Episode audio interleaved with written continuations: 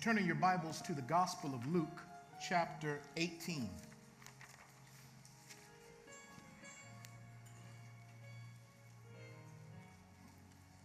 That's the Gospel of Luke, chapter 18. And as you're turning there, we want to be mindful to keep in prayer the Robinson family, our dear sister Shanika. Her mother passed away and went home to be with the Lord this past week. And so she, Brandon, Elijah, and Amari, and Clifton uh, drove into Michigan to prepare the arrangements for the homegoing celebration, which will be at the end of the week. So we want to keep them lifted up. Um, also, I have a word of praise to share with you.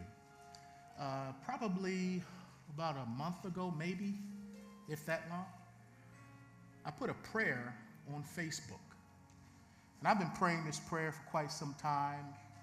And uh, when we get together on Tuesdays as a staff to pray, we pray over this request. And this request is that God would give us transportation, that we might be able to pick up people and bring them to church, um, especially our college students who don't have transportation, and many of the young people that we serve at JT Moore during the week and um, at Wright Elementary. Some of them would like to come to church, but they don't have transportation.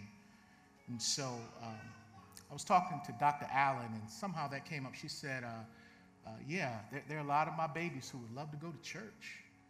And so it impressed upon me that much more. We got to keep praying. So I just put something on Facebook. We're looking for a bus.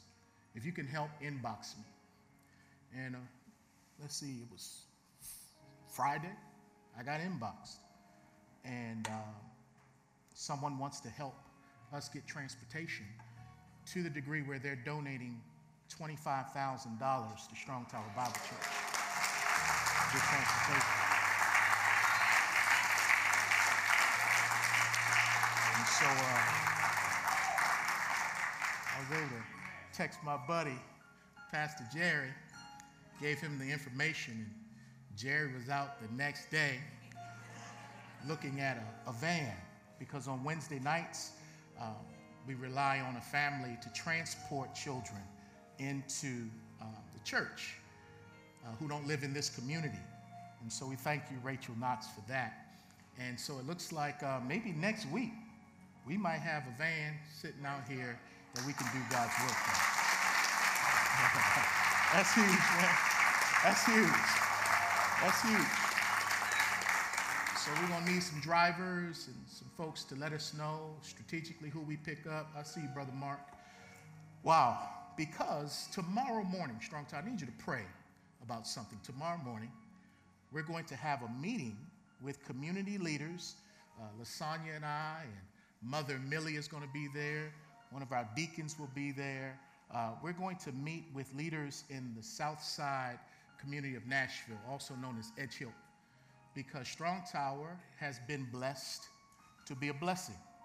Um, one of my friends, his name is Chris Whitney, he's a pastor in Franklin. He also oversees a ministry called One Generation Away, which is a ministry that feeds people who are hungry. And he has been going around the country helping people um, who are hungry. And so he let Lasagna know that he has a, a truckload of food coming in, and he was looking for a place to dispense it. And so, knowing that many of the children that we serve at JT Moore, they go to school to get breakfast because they may not have breakfast at home. Of course, they're going to get lunch at school. But during the summer months, it can be really tough for some of the students. So, on June 23rd, we're setting up shop uh, in the South Side Edge Hill community, and we're doing what we call the Bless Fest. We're going to bless some folks, not only with food, but there's also going to be a mobile clinic on hand to check blood pressure there's going to be a mobile dentistry on hand. Hopefully, I can get some of our barbers who will also help on that day and folks to do the cotton candy machine, do some face painting. Uh, also, on that day, we're going to feed folks. So, Pete and Ron, all you guys that like to cook, we're going to cook for folks and we're just going to bless the people. It's going to be for a few hours on a Saturday, um, a bless fest. Also, our trailer will be out there, our resource trailer that will be stocked with many of the new and gently used clothes that you stock it with throughout the year. It will be out there also, and we're just there to be a blessing. So tomorrow morning at 9:30 at Salama Urban Ministries on 8th Avenue, uh, we're going to have a meeting with these community leaders to discuss the strategy on how we're going to do that, and also for Strong Tower to partner with them because people who live in that community have ongoing efforts, and we want to know how we can assist them in ongoing efforts and not just having events. But there's a time and a place for events, and again, we've been blessed to be a blessing. So pray for us tomorrow when we have that meeting. Um, as Strong Tower builds bridges with other ministries and, and other uh, pastors in the community.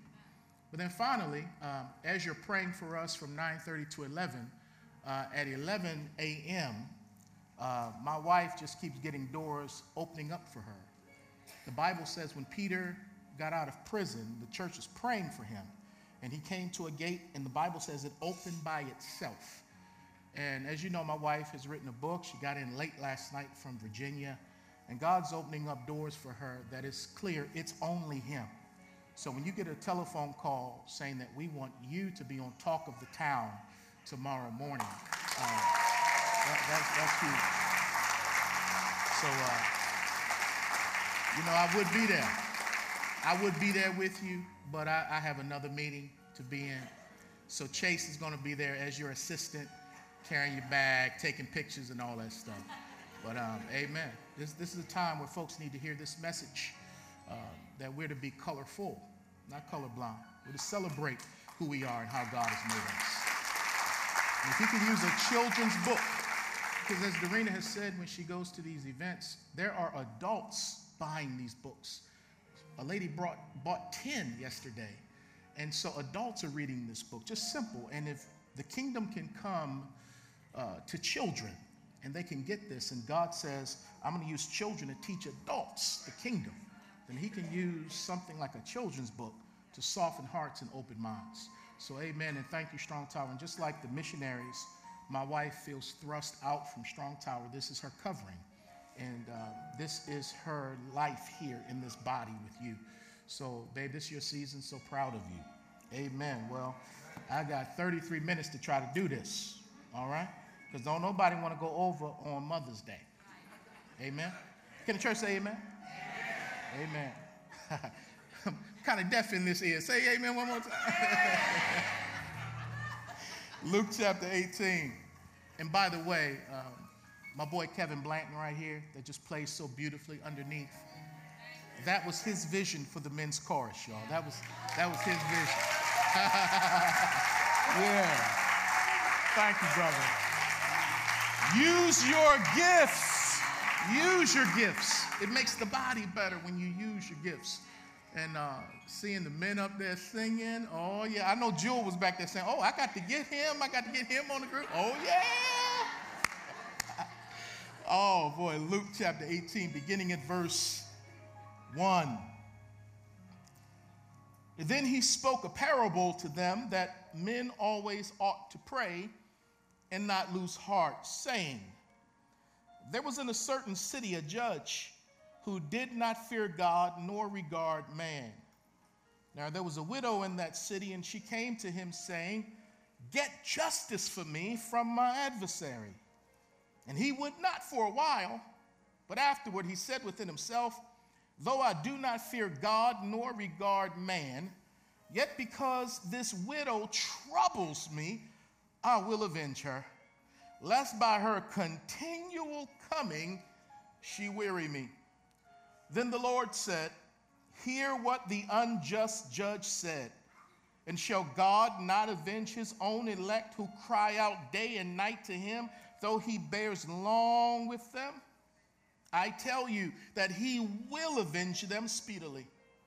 Nevertheless, when the Son of Man comes, will he really find faith on the earth? I'd like to entitle this message this morning, The Power of a Praying Woman. The Power of a Praying Woman. It could also be titled, The Power of a Persistent woman. And I'm learning that prayers are most potent when we are persistent in them. I don't like it when people give me prayer requests that they're not praying about themselves. You know, prayer, it, it can be challenging, it can be difficult. And the more that we can hang in there, the more we can endure in our prayers, the more we're going to see our prayers answered because sometimes God does not answer our prayers immediately. Some prayers, He does that. But sometimes He will allow us to stretch out for a reason, and I hope to visit that. You know, Luke chapter 6, verse 12 says of Jesus that He continued all night in prayer to God. Luke chapter 6, verse 12 says that Jesus continued all night in prayer to God. And the reason why he's praying all night in that passage is because he's about to select his 12 apostles. So before he makes that major decision, he wants to make sure that he's checking in with his father and he's praying all night long. Now, many years ago, Strong Tower Bible Church had an all night prayer vigil. This is in our earlier days when we were young and full of spunk. And we were over at the Resource Center on Noah Drive. And I had this thing, we're going to pray all night long. And if you can't make it all night, just come in intervals at 10 o'clock or 11 o'clock. We needed a crew to come in at 2 and 3 in the morning, you know, to help us make it through the night because some of us used to do other stuff all night long. So, Lord, we're going to follow Jesus' example and pray all night long. Well, it's a bad thing when during the all night prayer meeting, the pastor falls asleep during the prayer meeting. Because, I mean, that's one of the things you say you're going to do, but when you get up in there and it hits around 3.30 in the morning and you've been praying all night, you get tired and my eyes got heavy. And so I fell asleep. And when I sleep, I snore. So people are taking pictures of me, making fun of me. So now I wake up, just, mm, I wake up and I'm like, oh man, I fell asleep. So I wake up and I start praying. Now, when I start praying, I don't know that somebody else is already praying at the time. But because I can't hear out of this ear, I prayed over top of Aaron Kinney. Aaron Kenny, six foot five, 260 pounds, but he has a small voice, real quiet voice. So when he, he was praying, Lord, would you bless the church? I woke up, Lord and Father, God bless. I'm all over top of Aaron Kenny. Oh boy, we haven't had an all night prayer service since that time. but don't laugh too much now. Because some of us can't pray for an hour without falling asleep. We can't persist in our prayers for an hour without checking the phone, without having to move, without having to get up. Uh, persistence is critical if we are to have an effective prayer life. Oh boy, that's why Jesus said, Knock and the door will be open. Seek and you shall find. Ask and it will be given. And when he says that, it is recorded in the Greek language in the present tense, the present continuous, which means keep on knocking. Don't knock once, keep on knocking. Don't just ask once, keep on asking. Just don't seek on Sunday, seek Monday, Tuesday, Wednesday, Thursday, Friday, because God is after the intimacy. He can give us whatever we want when we want, when we ask. And a lot of times those things are not meant for us uh, because, again, if you're not praying about it on a continuous basis, it's probably not important to you. And so God will even use the time to purify our motives and, and to test our hearts on how important this prayer request is. But some of us, like this widow in this story, we keep going. We keep going because it is very precious to our hearts what we're asking God. So I want to call out a few things to you today. The first thing is the parable. The parable that we see in verse 1, where it says, Then he spoke a parable to them. The Bible says that Jesus was the greatest speaker to ever speak. The Bible says, Never a man ever spoke like that man. And Jesus would incorporate various tools and techniques in his teaching. And one of them was the incorporation of parables. A parable is simply a simple story with a central meaning. So when you read the parables in the Gospels, recognize it's just a simple story. It's an illustration that has a central meaning. The problem for us many times when we're interpreting scriptures is that we try to strain the illustration when we're interpreting it. We try to make every part of the parable mean something. Sometimes they do, but sometimes we can miss the meaning of the parable because we're trying to interpret it with Eastern uh, lenses, um, Western lenses, excuse me, as opposed to the Western way of teaching, which is there's a central point to be gained in this parable. And so it's a simple story with a central meaning. Uh, para in parable, para means to come alongside. Balos means to throw. And that's where we get the word ball from, to throw a ball. Parabolos, to come alongside, to come alongside. In other words, you're throwing a story alongside of a spiritual truth that you're trying to communicate. You put a story beside it for the sake of bringing about a comparison or even a contrast. So you're telling a story alongside of a kingdom principle so that the people can get the principle either by a com- contrast or by some sort of comparison. And Jesus was a master teacher. Uh, and so as we get to this portion in Luke, we have to ask now, why did he speak a parable to them at this time? Well, in chapter 17, beginning at verse 20 and going all the way to verse 37, the discussion shifts to end times the Pharisees asked Jesus a question, and that is, when is the kingdom of God going to come? And so Jesus begins to talk to them about the kingdom of God.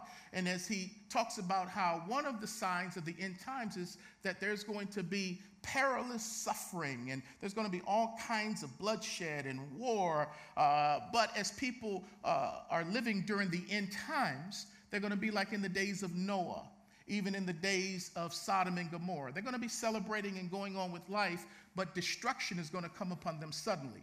And Jesus is saying that you'll know when the kingdom of God comes because the king will come like lightning flashing from the sky.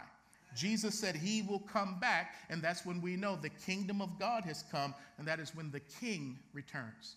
Yes, we know that the kingdom is here in us, but it's also coming. The kingdom is now through the church, and it's not yet because the king is coming. So he tells a parable in order to remind them of how Christians or believers are to conduct themselves during the end times. Because, because the end times is going to be a mean time. So during that mean time, what you need to do is be people of prayer. You have to look to God, depend on God. So he gives them a parable. And so in Luke chapter 18, verse 1, it says, Then he spoke a parable to them. Understanding the context, he just told them about the coming kingdom. He just told them about suffering. He just told them about there will be people who will die. He says, I'm going to give you a parable that men always ought to pray and not lose heart. And so that word prayer there, men always ought to pray, is also in the present continuous tense. Men ought to keep on praying men ought to keep on praying because praying is like oxygen for us. It's the oxygen of heaven. If we are not talking to God, we will lose heavenly perspective. We won't have the air, the breath of God operating in our lives because we're not in His presence. We're not talking to Him and we're not listening to Him in the quiet place. But when we do, we get oxygen from heaven. When we don't, we faint we fall out. That's why when you're in an airplane and if there's a loss of cabin pressure, if there's no air in the cabin, these things will fall from the uh, ceiling so that you can get oxygen. And they always tell the adults, put yours on first so that you can then assist your child. Because if you don't put yours on first, you might faint from lack of oxygen. And so, therefore, you'll pass out and maybe your child will pass out. So, adult, get your oxygen first and then make sure you get oxygen to your child. So Jesus is saying you need oxygen from heaven during the last days. Because it's almost like going down scuba diving. Now, when my family goes on vacation, we're not going scuba diving, but we're going to stay on top of the water. What is that stuff when you stay on top of the water? Snorkeling. That's as far as we're going to go, right?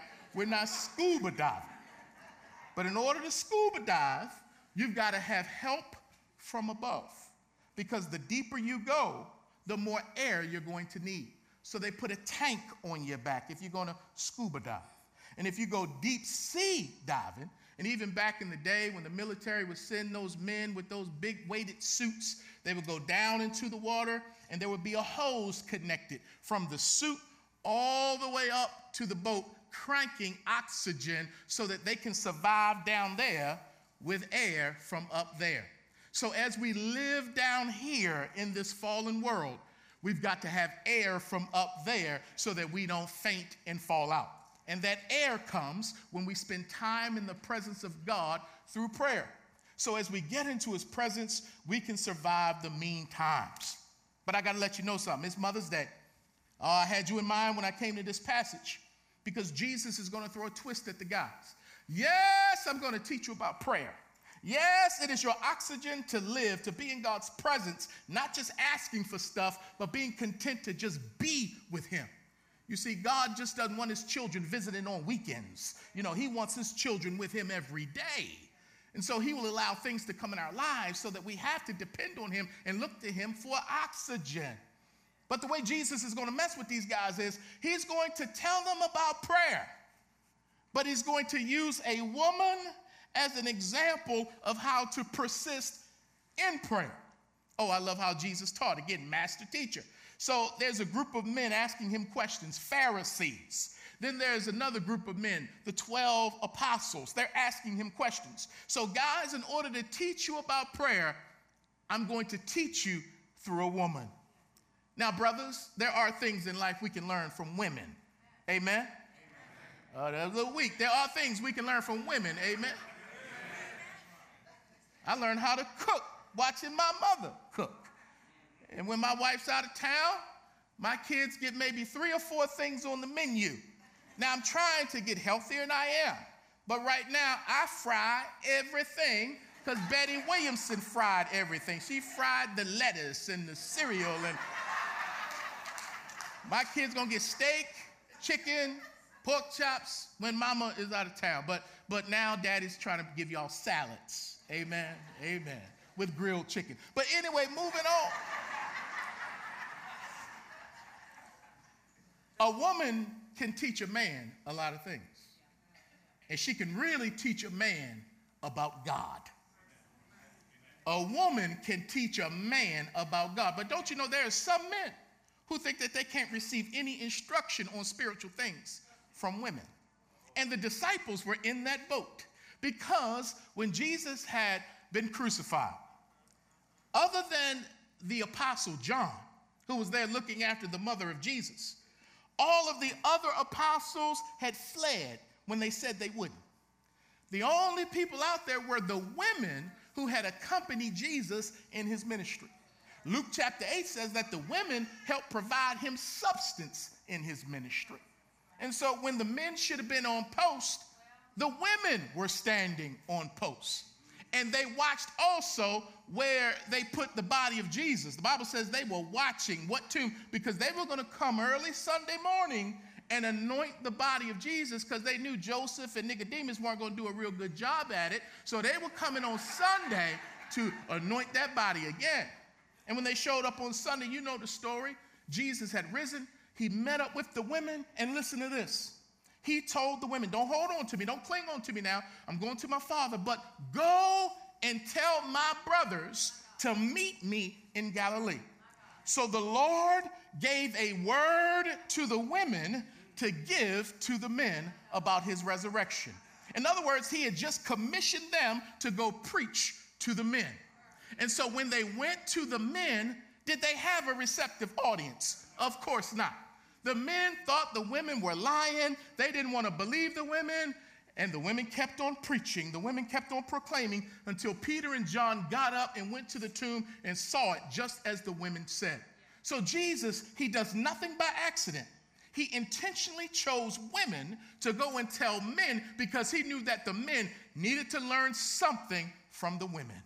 That's how it should be in the kingdom of God. But many of us come out of male chauvinistic churches we, as a matter of fact, this ain't just old time.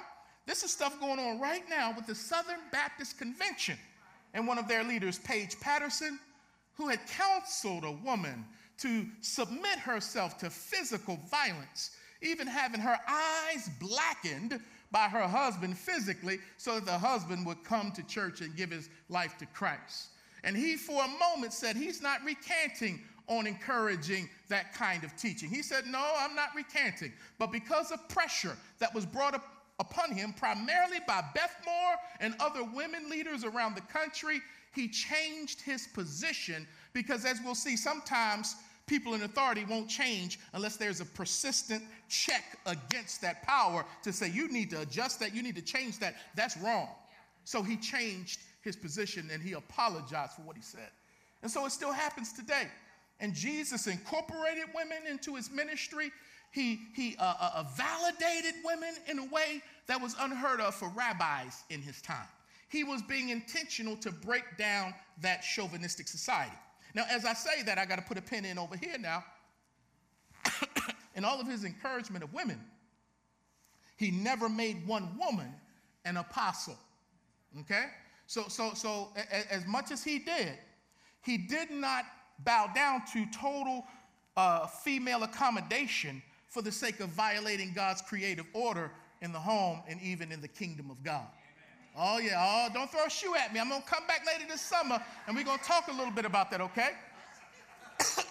the elders have a meeting later this week and we're going to be talking about how we incorporate women into our leadership without trying to make women elders or any of that kind of stuff. We're not going to violate the word, but we're not going to be held captive by tradition and fear either. So, so we've been working on this, we've been praying on this, we've been following our Lord on this. And Jesus says, Hey guys, you want to learn how to pray? Let me introduce you to a woman who was persistent. And if your heart was hard and you didn't think you could learn anything from a woman, you went home from church that day and missed the word. And so Jesus, he gives them an example here. Now look at the players here in verse 2. He says, There was a certain judge or judge in a certain city. Jesus goes on to say how this judge didn't fear God. In other words, he wasn't a spiritual person. He had no relationship with God. He may have been an atheist or an agnostic, but Jesus went on to say not only did he not fear God, he did not regard people. So he's in a position to serve people, but he doesn't care about people. So that reminds us that everyone who holds a public office, a judge or a politician, they're not always there for the people.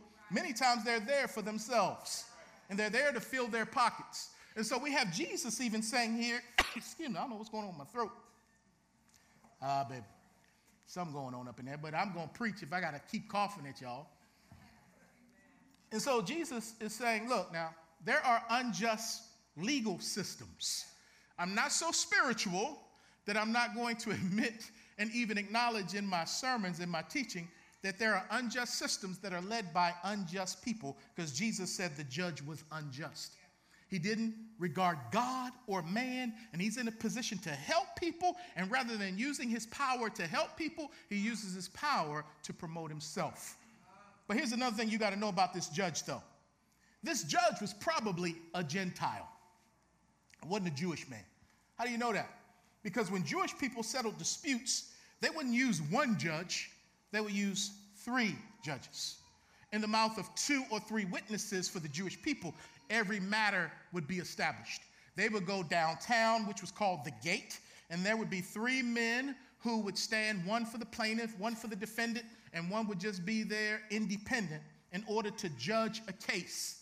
And so, because this woman goes to one judge, this is not a team of Jewish men. This is a Gentile man put in place by either Herod or by the Roman government.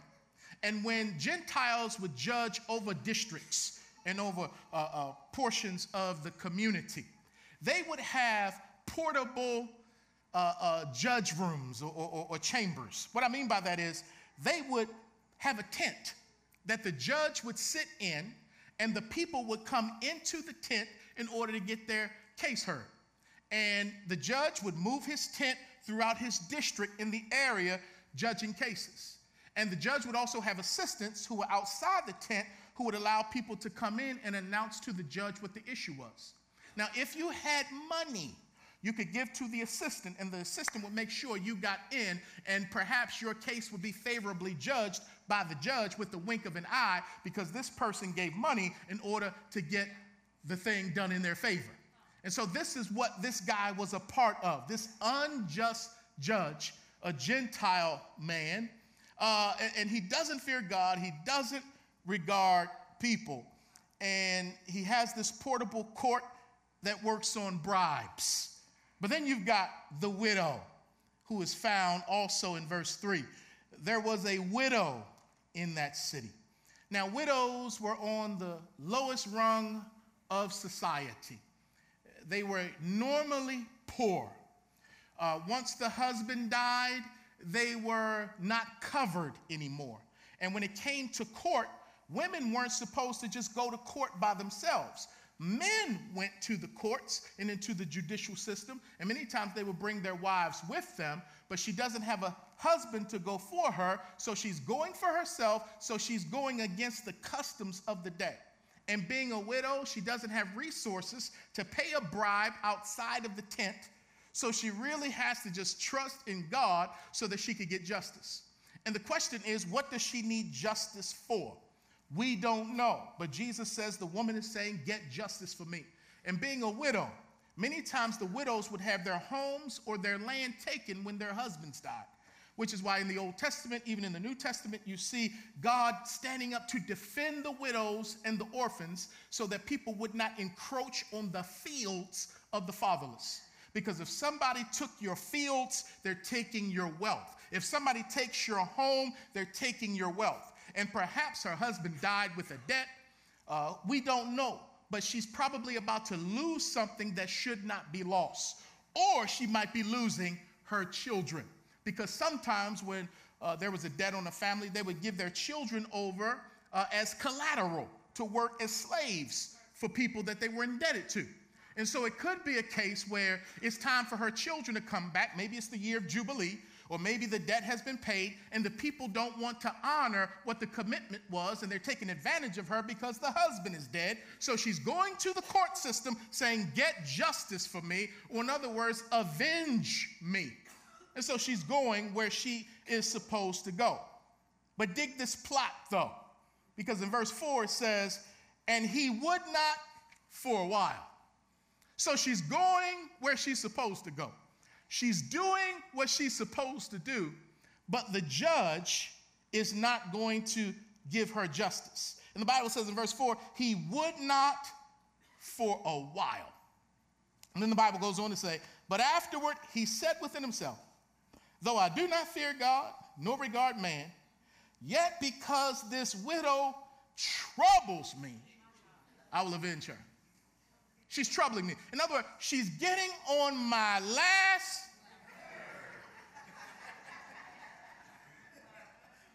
So when the court move over in this section of Capernaum, there she is with her case. When they move over here to Nazareth, there she is with the case. No matter what part of town they move this portable courtroom, there's that widow out there saying, Get justice for me from my adversary. She is getting on his last nerve. But it doesn't end there. Because he says at the end of verse 5, lest by her continual coming she weary me. She's wearying me. And when you go deeper into the Greek language, which, which can be so colorful, this term wearies me means she's blackening my eyes. She's blackening, I've got black eyes fooling with this woman. Now, there are two ways to look at this. She could have physically threatened him. If you don't hear my case, I'm gonna dot your eye, bruh. that could be one. And he's like, she's wearing me, she's threatening me. Or I believe this is what it is. Because she's so persistent, he is losing sleep dealing with her. And when some folk lose sleep, it's showing your eyes, and you have dark circles under your eyes. So he's saying, I'm losing sleep because this woman, she not only at the court, she might be at his house. Uh, and, and this can coincide with the parable Jesus told earlier about a friend who comes at midnight knocking on the door. And so this woman is just worrying and wearying this man so much that it shows in his face and on his countenance. He's got black eyes fooling with her because she won't give up. She's persistent. She keeps coming like our women often do. And so the widow eventually receives justice because he says, I will avenge her. I will avenge, I will help her. She receives justice because her persistence pays off. So, what's the point of this parable, Pastor? Well, the widow is compared to the audience.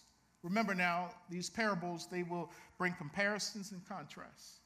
She's compared to the Pharisees in the audience, the disciples in the audience, and the people in this audience.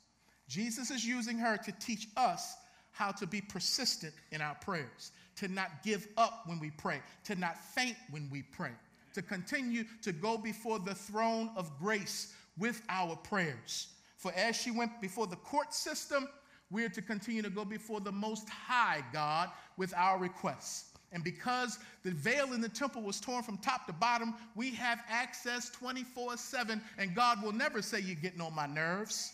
God will never say, I don't have time for you. God will never say to us, Well, I'm talking to somebody over here. You, you have to take a number and wait. So we're encouraged by this to be persistent. So the Lord is making a comparison because sometimes we have to wait for our requests to manifest, not for it to be heard. Soon as we pray, He hears it. But we wait sometimes because through the waiting, He's strengthening us. We're asking for God to change things, but prayer is changing us while we're waiting on things to change. So as we get into His presence, and then sometimes when we get into His presence, we get so caught up with Him that the thing we were requesting becomes so minuscule and miniature that it's not a priority anymore. And the Lord is like, that's why I didn't give it to you when you first asked, because I don't spoil my kids. You know, if I give you everything you ask for, that means as soon as you ask for it, you're spoiled. And God knows some of the stuff we ask for isn't good for us. But as we persist in prayer, our will bends to His will. And He begins to work in us to will and to do of his good pleasure. And so he doesn't always do it right then and there. But if we just wait on the Lord, he'll renew our strength. But then this judge, he's contrasted to God. The widow is compared to the people, and the judge is contrasted to God. Because Jesus says in verse 6, Hear what the unjust judge said. What did he say? I'm going to give her vengeance, I'm going to help her out. She's getting on my nerves. She's going to get her request. Jesus says, Did you hear that? And shall God not avenge his own elect who cry out day and night to him, though he bears long with them? Who's God bearing long with? The people who come against God's elect. So just because I'm elect and chosen by God and one of his children, that doesn't mean that I won't experience injustice in this life where people are going to do me wrong. Where because I'm the righteousness of God and I give forth the aroma of Jesus, I go some places and folk just don't like that smell. So they're going to mistreat me because of the smell. They don't like my light, so they're going to mistreat me because of the light.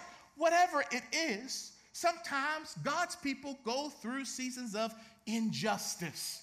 And when we call out to God about injustices that occur, Jesus is saying, Your Father hears you.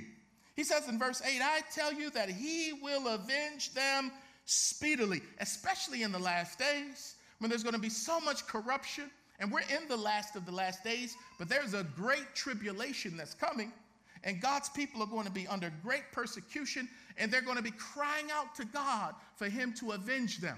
Just like the people in the book of Revelation who had their heads cut off and they were up under the altar saying, God, when will you avenge us? So there will be people even in heaven who didn't see their justice on earth, but they're praying to God in eternity, saying, God, will you take care of that cesspool called earth? And God is like, Yes, I will. And Jesus says, God's going to do it speedily. Now, here's the problem God works on a different time clock than we do. So, what's speedily to God is slow to us. And once again, He's being patient because we should be praying for the people who persecute us. Not that God just deals with them. Yes, vengeance is the Lord's, but we're also to pray for our enemies that they can have a change of heart. And some of those enemies are the members of our household. And so, God, would you have mercy?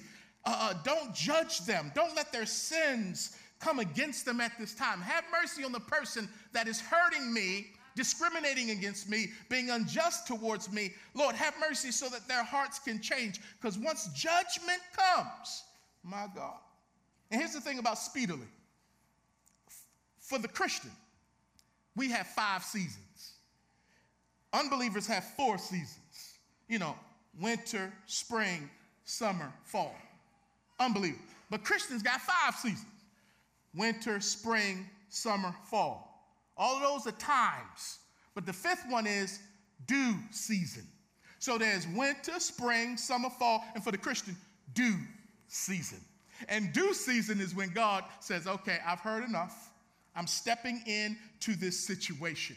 And we just have to be patient to know that Father, He knows what's best. He's a good God. He's righteous. He's not unjust. He's not a man that He should lie. He's not a man to be evil. He's a good Father. And if He hasn't come through yet, doesn't mean He won't come through. He's going to come through in due season. And according to His clock, it's going to be speedily. But while I'm waiting on Him, He's working some character into me. He's even purging me of some stuff, making me more like Christ. And so we learn from this woman how to be persistent in prayer. We're here today because we had some persistent mothers who knew how to pray. We're here today because we had some mothers who would not give up when things were coming against them and they were facing injustice and they were shielding us as children. They were working multiple jobs, doing whatever they had to do to make sure that we had enough. And so we have women that we can learn from to not only be persistent in prayer, but also to be persistent with the things of life. This woman in the parable would not take no for an answer, and we have many mothers who would not take no for an answer. We can learn from them about how to be tenacious. We can learn from them about how to have stick to itiveness and not give up and not quit. Well, every Saturday, every Saturday, almost every Saturday, but pretty much every Saturday, my mother in Baltimore, Maryland, Betty Williamson, who will be 78 years old this year, who has been a widow uh, for the past 18 years. Without fail, she's going to talk to me and my brother Harold on Saturday. And she really has to get to me on Saturday because I can't pray or preach right if mama don't pray for me on Saturday to pray and preach right. And this thing, when she calls me, it turns into a mini worship service. Because she's like, well, the scripture for today is. So I'm like, Mama. Eh? And she gonna read from the scripture. And I say, Mom, I don't have a lot of time. I'm trying to take one of the kids somewhere. Well, the scripture for today is coming from. and then she gonna pray. and there are people, when they pray, they praying for real.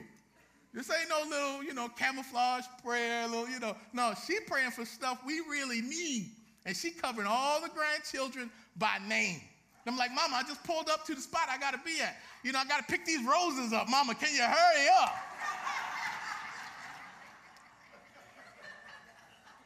and it reminds me of one of the first songs I ever learned when I became a believer.